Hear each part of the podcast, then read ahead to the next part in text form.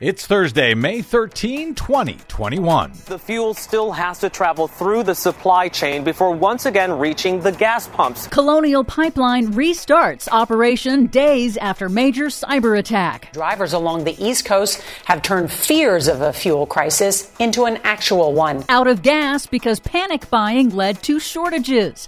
Biden administration greenlights nation's first major offshore wind farm. Plus, Elon Musk sent the cryptocurrency on a roller coaster ride over the past few days. Tesla ditches Bitcoin due to massive carbon footprint.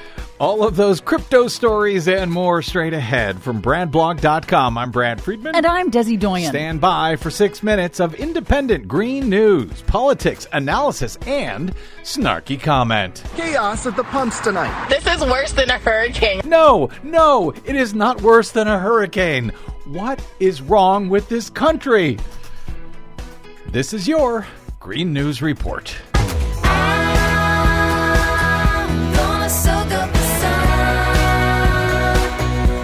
Okay, Desi Doyen, let's start hoarding gasoline just because we can. No, no, let's What? not. No? Huge sighs of relief among officials and consumers after the corporate owner of the massive Colonial Pipeline began to resume operations on Wednesday, ending a five day shutdown following a massive ransomware cyber attack. As we go to air, there is no word yet on whether the company paid the ransom. Oh, they paid. The pipeline supplies 45% of fuel for the East Coast. The company says it will take several days until fuel deliveries return to normal. Correction, this just in. The company is saying they didn't pay. It's important to note that there was no actual gasoline shortage on the East Coast. But they paid. That's according to government officials and energy analysts. But panic buying and hoarding of gasoline by consumers caused a shortage. Reportedly, thousands of gas stations in the southeast ran out of fuel by Wednesday. Reports of panicked consumers using unsafe methods to hoard gas forced the U.S. Product Safety Commission to issue a statement warning, quote, do not fill plastic bags with gasoline. Plastic bags? They were putting gasoline in plastic bags? Reportedly. What is wrong with this country? GasBuddy's Patrick DeHaan on CNN warned that hoarding is dangerous and actually impacts public safety. people run out and hoard, that's going to mean less fuel for people that very much need it. Thinking first, re- uh, first responders, frontline workers who need to get to work, uh, because once it's out, it's out. But the pipeline cyber attack and the ensuing panic paid off great for oil producers. oil and gas prices shot up because of the Colonial Pipeline ransomware hack. Huh. The more they fail, the more money they make. Go figure.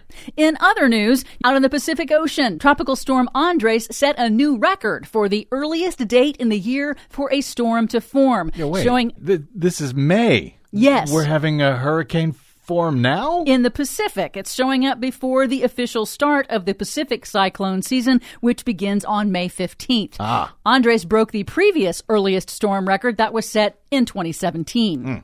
Tesla CEO Elon Musk roiled markets for Bitcoin this week when he announced on Twitter that Tesla will stop accepting Bitcoin as payment for its electric cars, citing the vast and relentlessly increasing use of fossil fuels, especially coal, to provide energy for Bitcoin mining and transactions. About time. Yeah, I know that a lot of people have been criticizing him for that for quite a while. Oh, Glad yes. he is not doing that anymore. Bitcoin relies on computers to exist, and the growing value of Bitcoin is directly tied to the amount of energy it uses. Because of Bitcoin miners, several coal plants around the U.S. and the world that would have otherwise closed were pressed back into service to mine Bitcoin. Hmm.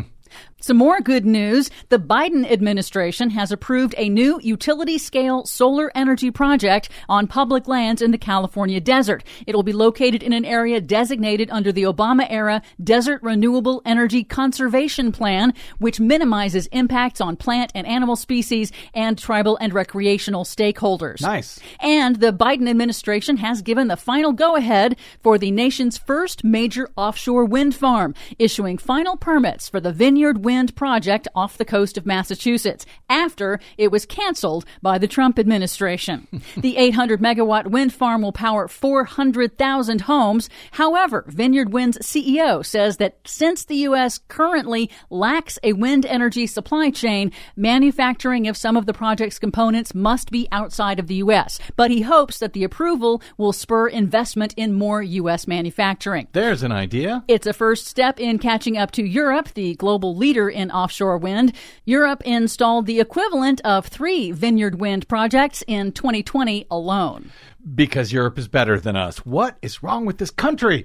For much more on all of these stories and the ones we couldn't get to today, check out our website at greennews.bradblog.com. Find, follow, and share us planet-wide on the Facebooks and the Twitters at Green News Report.